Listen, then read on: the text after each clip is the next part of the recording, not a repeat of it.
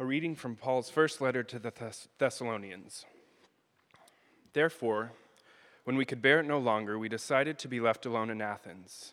And we sent Timothy, our brother and co worker for God in proclaiming the gospel of Christ, to strengthen and encourage you for the sake of your faith, so that no one would be shaken by these persecutions. Indeed, you yourselves know that this is what we are destined for. In fact, when we were with you, we told you beforehand that we were to suffer persecution. So it turned out, as you know. For this reason, when I could bear it no longer, I sent to find out about your faith. I was afraid that somehow the tempter had tempted you and that our labor had been in vain. But Timothy has just now come to us from you and has brought us the good news of your faith and love. He has told us all that you he has told us also, that you always remember us kindly and long to see us, just as we long to see you. For this reason, brothers and sisters, during all our distress and persecution, we have been encouraged about you through your faith. For we now live if you continue to stand firm in the Lord. How can we thank God enough for you in return for all the joy that he that we feel before our God because of you? Night and day we pray most earnestly that we may see you face to face and restore whatever is lacking in your faith. Now may God and Father Himself, our Lord Jesus Christ, direct our way to you. And may the Lord make you increase and abound in love for one another and for all, just as we abound in love for you. And may He so strengthen your hearts in holiness that you may be blameless before God and Father, our God and Father, at the coming of our Lord Jesus with all His saints. This is the word of the Lord. Thanks be to God.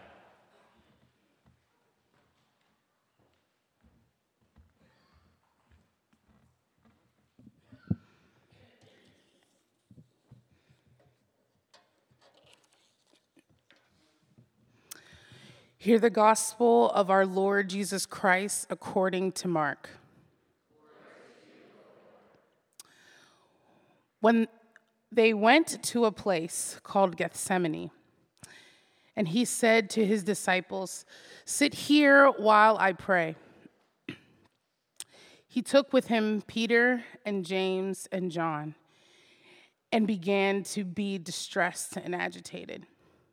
And he said to them, I am deeply grieved, even to death.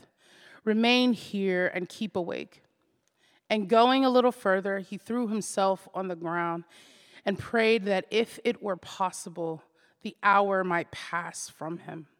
He said, Abba, Father, for you all things are possible. Remove this cup from me, yet not what I want, but what you want. He came and found them sleeping. And he said to Peter, Simon, are you asleep? Could you not keep awake one hour? Keep awake and pray that you may not come into a time of trial. The spirit is indeed willing, but the flesh is weak. And again he went away and prayed, saying the same words. And once more he came and found them sleeping, for their eyes were very heavy, and they did not know what to say to him. And he came a third time and said to them, Are you still sleeping and taking your rest? Enough. The hour has come. The Son of Man is betrayed into the hands of sinners. Get up. Let us be going. See, my betrayer is at hand. This is the gospel of the Lord.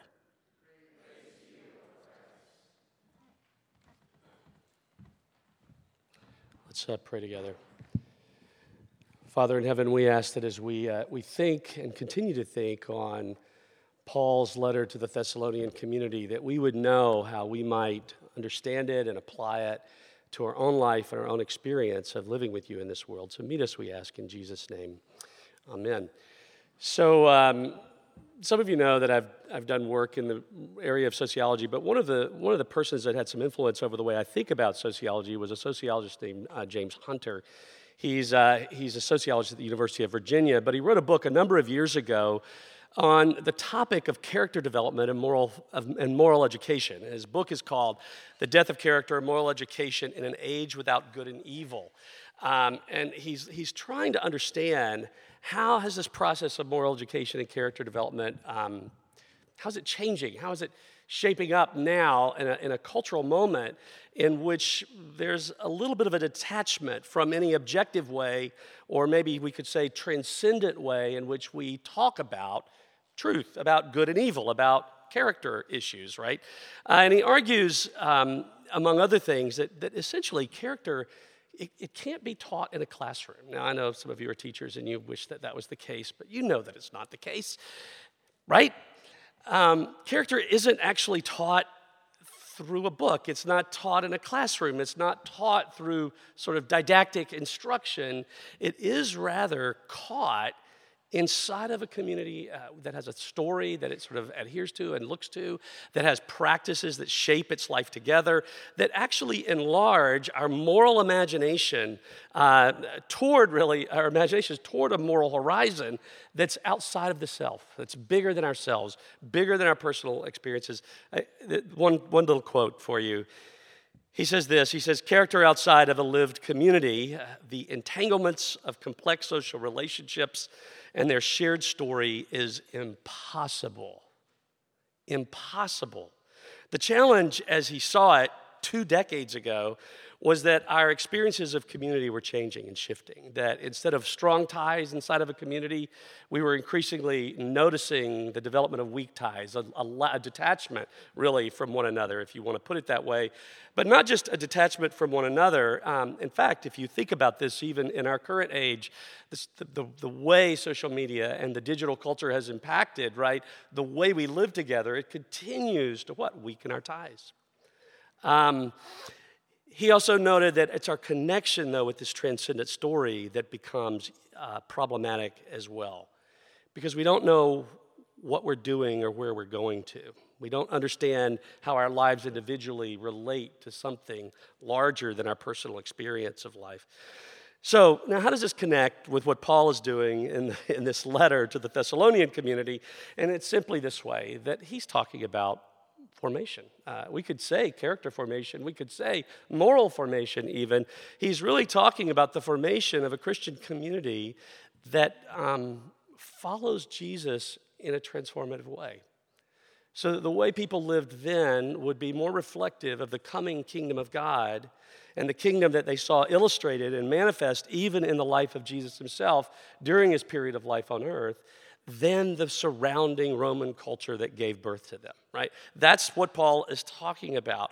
What does it look like for this community in Thessalonica to take next steps of faith, to just keep going with Jesus, if you want to put it that way? And the challenges were multiple because we've said that this was predominantly a Gentile community. So, in other words, this was not a group of people that had grown up inside of a Jewish faith believing community. In other words, so they, they lacked those scriptural understandings and knowledge and, and, and, sort of connections. They lacked sort of the ritual and the worship engagement of that community. Um, they were a Gentile community formed inside of Roman culture. And so now do you live in this moment, not only when the Jewish community is beginning to say, we're not so sure the Christians are a part of us. And on the other hand, you're living in this moment where the Romans are beginning to pull away and retreat from them as well. How do you? In the midst of conflict, in the midst of opposition, of what Paul says here, persecution, how do you keep taking next steps of faith? So that you grow up, so that you keep going with Jesus, if you will, so that you keep um, living with Him amidst the challenges to do one of two things to retreat into a little enclave, a Christian enclave perhaps. It's a bubble like experience, not really connected to the world, just sort of living away from and outside of time, if you will, if you think about it that way.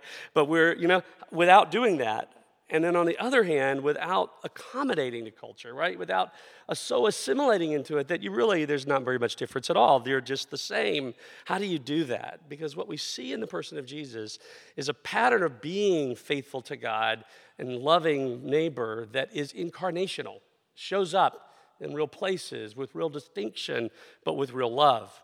So let's think about uh, how that plays out in this letter, and particularly this part. And I want to th- sort of focus uh, the things I say on along three lines. So the presence, presence in community, um, the restoration of faith, and uh, doxological power. So presence, restoration, and doxology, we could say. So first, presence in community, verses one to five. Here, we've already seen throughout the letter that Paul loved this group of people, right? He feels attached to them, he feels committed to them, he misses them. Last week we used the language of, he used the language rather of, I feel like an orphan because I'm not with you, I'm not in that home that is you. Uh, we also talked about that in, in the language, using the language of the term homesickness. Paul felt a kind of homesickness for that Christian community. Now, it's interesting. We get what those feelings feel like, right? We've all had moments when we felt homesick, for example. And maybe it's you can think back to some childhood experience or even some relatively recent experience where you've, you've taken a trip away from your family or you've gone off to camp or something, or maybe you've just been away at college, right? And there, it's, not unlike, it's not unlikely that we all hit moments when we're absent from people that love us and people that know us deeply, that we feel a sense of homesickness. And what we mean by that is I just need to be around people that love me. That's what I need. That's what I, I feel the need to be in community like that. And we very often feel that with family or maybe with particular groups of friends. Do you feel it with the church? Because Paul did.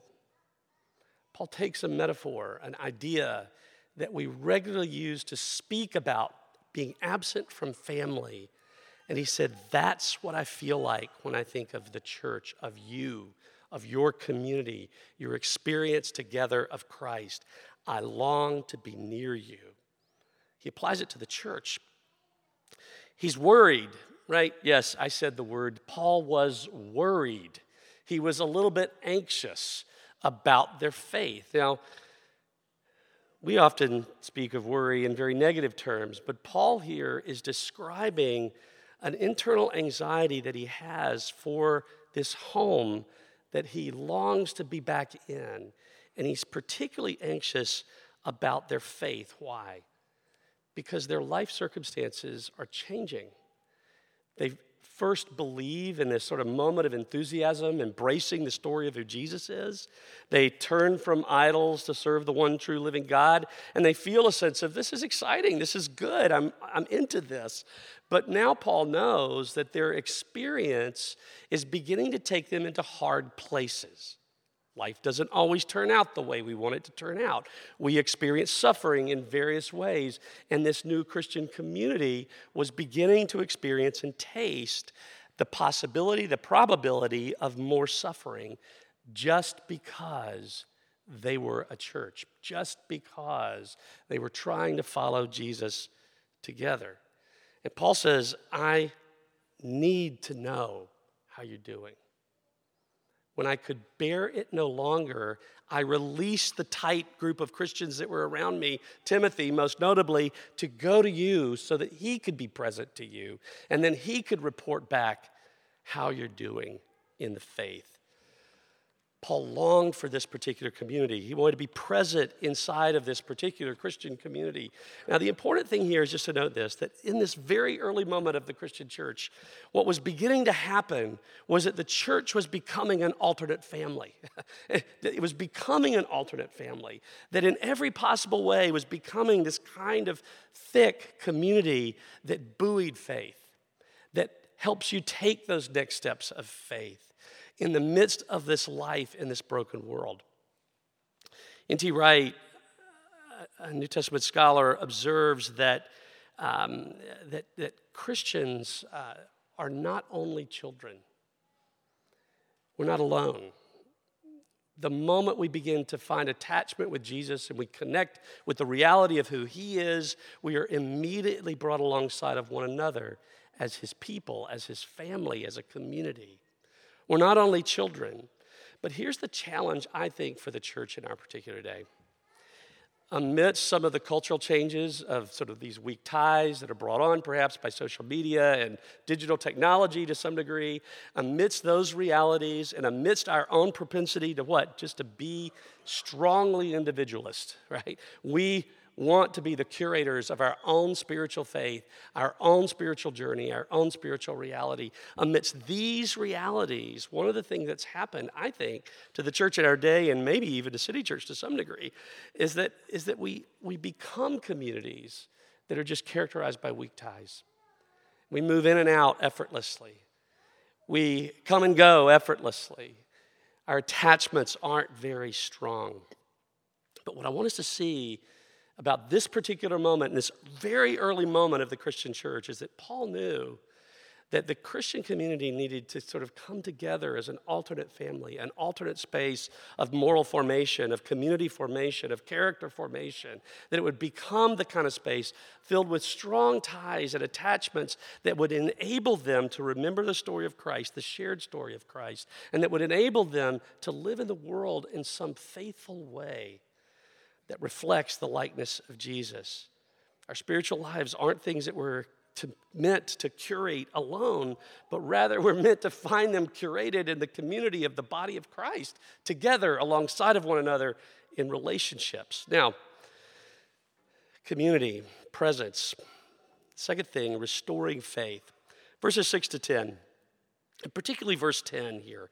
Faith, uh, as we've seen really throughout the letter, Paul articulates that this particular community had strong faith, right? like they turned from idols to serve the living and true God. Like they were following Jesus uh, with vigor, we could say, right? There was a, a strength to their faith, and he's acknowledged that. And he's even acknowledged it here as he hears the report back from Timothy. They have faith. So when Paul says in verse 10, Night and day, we pray earnestly that we may see you face to face and restore whatever is lacking in your faith. What does he mean? Because I read that and it feels a little bit conflictual with all of these affirmations of the presence of faith, a vibrant faith, a living faith, a true faith, a deep faith, right? What does Paul mean here? What he begins to say, we want to restore whatever is lacking in your faith. Some translations put this complete whatever is lacking in your faith. What does he mean? Well, think about your own life for just a moment. If I were to ask you how you're doing in your spiritual life, I was, if I was to say, hey, how are you doing in your life with Jesus? What would you say? What do you need now? How would you fill in the blank? How would you fill in that blank? What do you need now? Or maybe you'd ask the question, you know, what do I need this year that I didn't necessarily think I needed last year? right? I mean, because we, we're growing up, right? I'm, I'm changing with every year of my life. I encounter, not only do I encounter developmental issues inside of my aging body, but I encounter circumstantial issues, contextual issues, right? Life, I encounter different challenges than I encountered last year. So if I answer that question, what do I need to keep going with Jesus, to understand how the story of Christ is large enough to fit my current circumstances? What do you need to move into that chapter? See, I think what Paul is talking about here is just very simply growth. He's talking about the maturation of faith. He's talking about a growing faith. He's talking about a faith that needs something tomorrow that it didn't necessarily need yesterday. He's dealing with real life and real places so that we grow up in the likeness of Jesus and we keep going with Jesus in this particular context, that they would keep going with Jesus amidst persecution, amidst difficulties and hardships, amidst disappointments. What do you need in your life if you're to keep going with Jesus. Let me mention three things or suggest three things. You need mentors, spiritual guides, and you need allies. You need mentors, you need spiritual guide, and you need allies. A mentor is someone who maybe they've studied a little bit more than you. Maybe they've walked with Jesus longer. They possess some kind of wisdom or understanding of the Christian life that, that, that is beyond you. And so, of course, you read books and you listen to sermons and you attend seminars and you, you, you expose yourself to persons that have unique, unique capabilities or unique studies or unique things, right, in their lives that enable them to speak more truthfully and intelligibly into your life. You need mentors.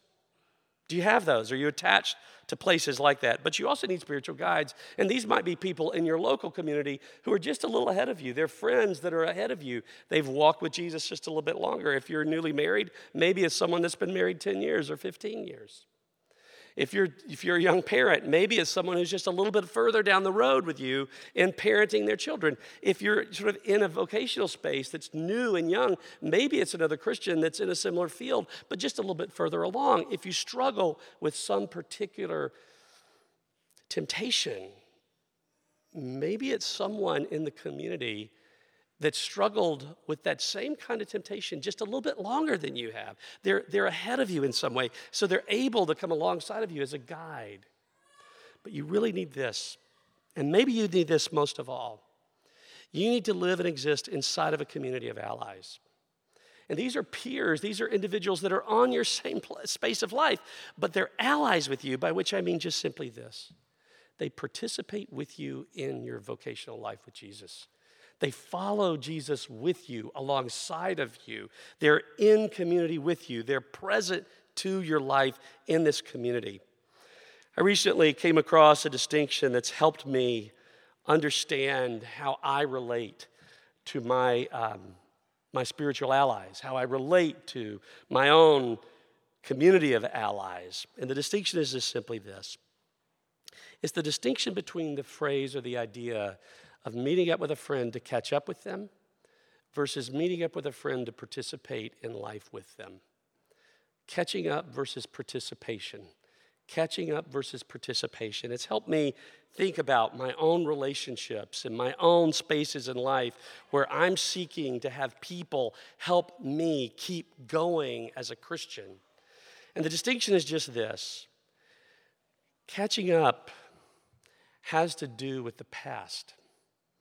Stacy and I have lived in multiple cities. We've participated in multiple churches. Uh, we've been leaders in multiple churches. And so we have friends that are strung out across the country, right? Now, that's, a, that's not always a very satisfying place for our friends to be, right? Strung out across the country. But we have that, and you have that too. And maybe even inside of this old city, you have friends that you just episodically see. You just episodically get with, with. There's no consistency to it, but you periodically see them. And when you see them, what do you do? You get together, you, you get a cup of coffee, you get a beer, you have a meal, you go to a play, you do something with them. And one of the things that almost inevitably will happen with your friendships is you'll catch up. And catching up means what? It means you tell me what's happened in your life since the last time I saw you, and I tell you what's happened in my life since the last time I saw you. We caught up. And we do that all the time. But there's a difference between catching up and the kind of relationships that you participate alongside of with other people in. And it's just this participation requires a kind of consistency in pres- of presence. There needs to be a regularity to presence. In the absence of regular presence with other people, what happens? I don't develop enough trust with you to know that I can catch up about things in the present. I can tell you things I've resolved, I can tell you things I've come through maybe, but I might not let you in to the now, to what's hard for me now. And I might not invite your voice to intentionally speak into my life in this particular moment of struggle. So, the question I, I have for myself, and then I have for you and for us as a community, is what are your relationships like inside of the body of Christ? Are you a catch up kind of person? Or do you have relationships that have the kind of consistency, the kind of enjoyable, enjoyable moments, and the kind of intentionality around spiritual friendship that actually allows you to grow up? To find restoration of faith, to find faith figuring out how you might take a next step. Are you in those kinds of deep and thick, entangled relationships that are entangled in a good way for your good? The presence in community, restoration of faith, and then finally, doxology. In these last verses of this particular text, verses 11 to 13, Paul really takes us back to the heart of our shared story, and it's the story of God's actions among us, right? God's presence in our midst by His Spirit that empowers in us a new way of being, not just in the way we relate to God now, receiving Him, loving Him, bending the knee toward Him, but also the way we relate to one another. Paul says, so that your love may abound more and more. Your love abounding toward not just God, but one another in the space of your relationships, out of the kind of relationship and love that you've experienced with God. So, Paul prays for God's continued presence in that community, for his continued action, that he would strengthen their hearts, which simply means that God, by his Spirit, would not just deal with the surface reality of your life, but he would actually penetrate your soul. He would connect with your deepest self, your interior self, aligning you with God and his love so that you would begin to live differently in the world, transformed, not conformed. Paul comes back to this glorious moment as he thinks about the possibility of presence inside of the community of God. And he thinks about the possibility of growing up and taking next steps. And he can't help but remember that this isn't just a pipe dream, it's not illusion, but it's real. Why? Because God has shown up in the world. God has shown up in our lives. God has loved us inside uh, and invited us into community with Himself, with His own self. This morning we read the, uh, this really beautiful gospel reading from Mark 14, which is a profound statement of Jesus' love. Think about it with me for just a moment. Jesus in our world, and maybe you can imagine yourself in his shoes ever so slightly in that moment in the garden. He's passed through this life with his disciples of engaging the problems and, and, brokenness of our world, of speaking truth in different contexts, of inviting the marginal into community, and so on and so forth. And he's reached this point where the surrounding communities are just done with him. They're ready to take his life. And he knows that. And so here he is in this particular moment, alone in this space of prayer. The disciples are around him.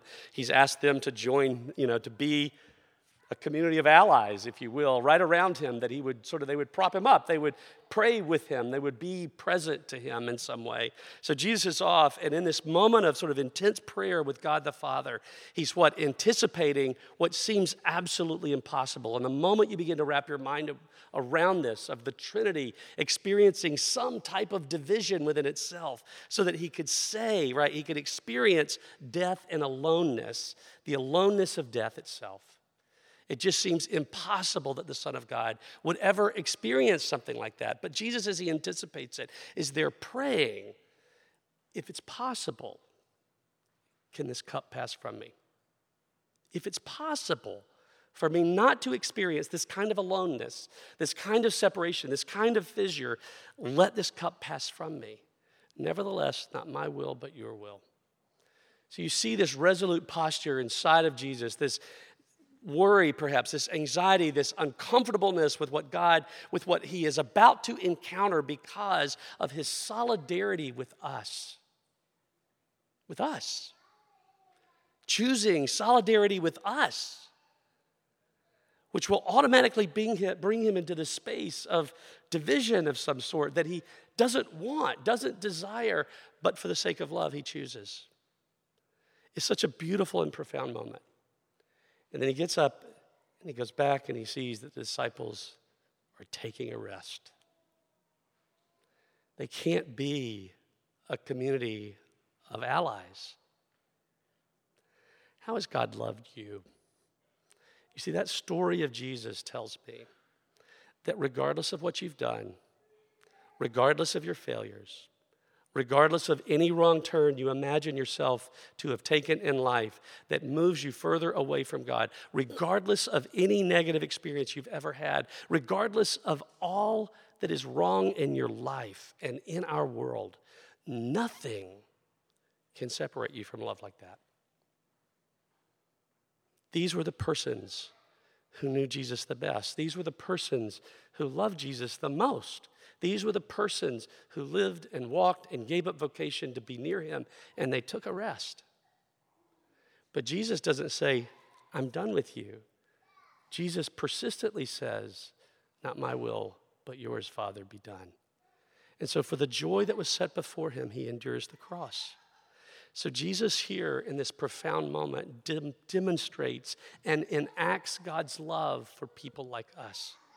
And what Paul is inviting the community to in Thessalonica is to hold on to that experience of love such that they become the kind of community amidst all odds, amidst all opposition, amidst even persecution and disruption of life itself, that they would be a community that loves like that because they have been so loved.